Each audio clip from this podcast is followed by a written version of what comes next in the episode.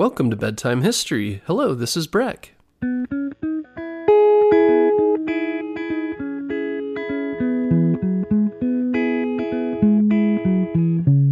Guess what, parents? Bedtime History is now available on Story Button.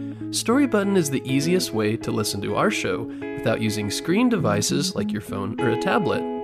Story Button is like a radio that's built for easy listening to your favorite kids' podcasts like ours. And the best part is there's no subscriptions or fees to access the content. This week, save $10 and get free shipping when you go to storybutton.com forward slash bedtime history. That's storybutton.com forward slash bedtime history. Close your eyes and imagine you're in the middle of a battle in the American wilderness. All around you, American soldiers, dressed in stiff blue jackets, load their guns and fire at the enemy. Running at them are Native American warriors dressed in loincloths and leather. They're yelling and charging the soldiers with weapons raised. They clash in battle and fight ferociously. Around you echo the sounds of metal clashing on metal, gunfire, and people crying out. Then, as you turn around, your eye catches a peaceful sight.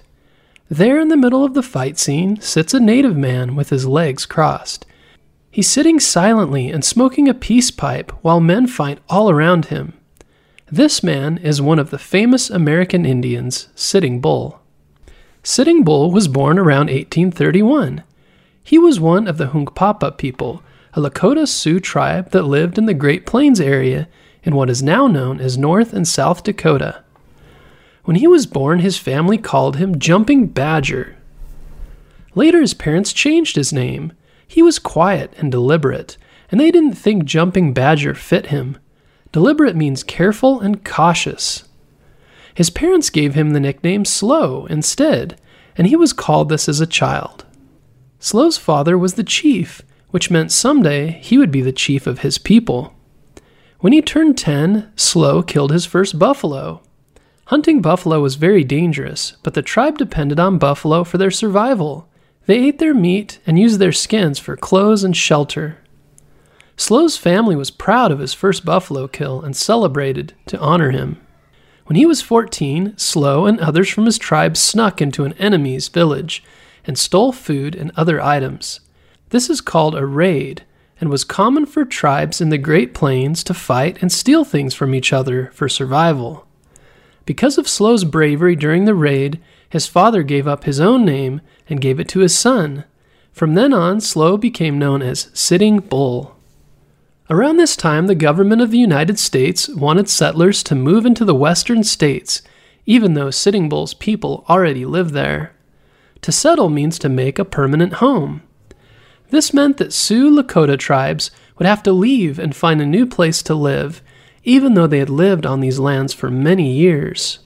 But Sitting Bull and his family refused to leave and fought against the government and the people who tried to take over their land. The government sent the army to fight Sitting Bull and his people. As a young man, he became famous for his fighting skills, and people all over the United States heard about him and were afraid because of the stories they heard about him.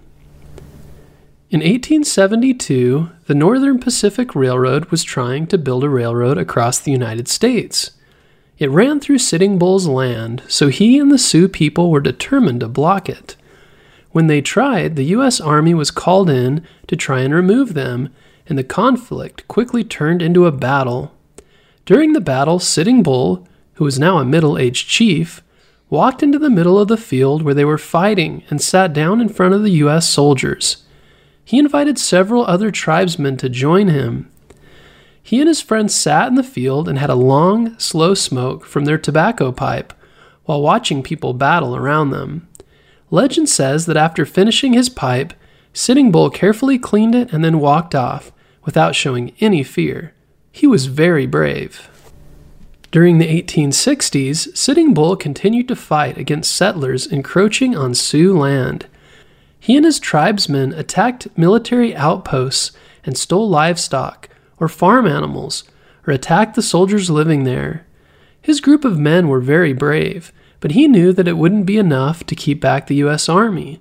So he went and spoke to leaders of the tribes nearby, and together they worked as one group, the Lakota Sioux. they decided to have just one leader, and in 1869, Sitting Bull became their new leader. The group continued to grow, and by the mid 1870s, they also included warriors from the Cheyenne and Arapaho tribes. Even though Sitting Bull is mostly remembered as a warrior, he was also a type of holy man. He was believed to have the gift of prophecy or the ability to see the future. Sitting Bull once had a vision or dream that the Sioux people were soon going to have a great victory in battle. Shortly after that, the prophecy came true. In 1876, a lieutenant colonel by the name of George A. Custer and his soldiers rode out against the Sioux to battle. They were known as the 7th Cavalry. They attacked Sitting Bull and his warriors, but they were inspired by Sitting Bull's vision, and even though they were outnumbered by Custer's army, the Sioux people won the battle against over 200 soldiers. This became known as the Battle of Little Bighorn. Sitting Bull's nephew, White Bull, and another warrior named Crazy Horse fought bravely at the Battle of Little Bighorn and became famous for their victory against Custer and the 7th Cavalry. But of course, the U.S. Army was not happy about losing the battle. Instead of backing down, they sent an army of twice as many soldiers to fight Sitting Bull. They wanted to push the native, or First Nations people, off the land and force them onto reservations. Reservations were an area of land set aside for them to live on instead of the land the settlers wanted. But Sitting Bull refused to leave his own land and moved to the reservations. Instead, in May 1877, he led a group of his people to Canada, where he spent four years hiding out. Sadly, though, the buffalo in the area disappeared. Because buffalo are what his people needed to survive, they almost starved. Sitting Bull and his people left their camp in Canada and moved back to the United States. A few years later, their camp was attacked, and Sitting Bull and his followers surrendered to the U.S. Army in North Dakota. By this time, Sitting Bull was an older man. He spent two years in prison and later was sent to live on a reservation at Standing Rock. He lived on that reservation for the rest of his life. But Sitting Bull was famous when he got out of prison. Many people heard stories about his fighting skills and admired him for his bravery. When they met him, they were willing to pay $2 for his autograph.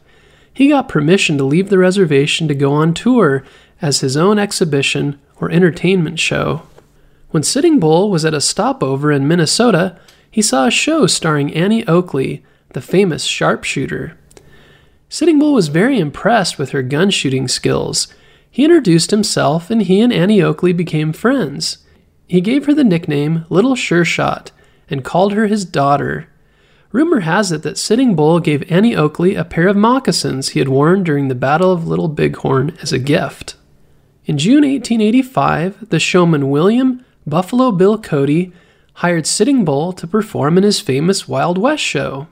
Sitting Bull was paid $50 a week to wear his full chief's war attire and ride a horse during the show's opening scene. He considered the job an easy way to earn money and help audiences learn about his people and how difficult their lives had become. But some audience members didn't like Sitting Bull because they knew he had killed white soldiers during battle. Sometimes audiences cruelly booed Sitting Bull and threw things at him. Sitting Bull soon got tired of traveling and some of the mean crowds he faced and he missed his family, so he left the tour for good after its final show in October. Beginning in 1889, many Native American or First Nations people started talking about a religion called the ghost dance. These people believed that a spirit was going to come to Earth and remove the white people from the area where they lived, allowing them to return to their old ways.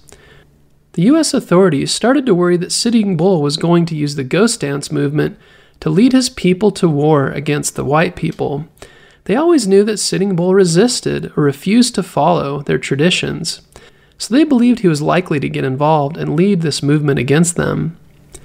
On December 15, 1890, police were sent to arrest Sitting Bull and bring him in for questioning.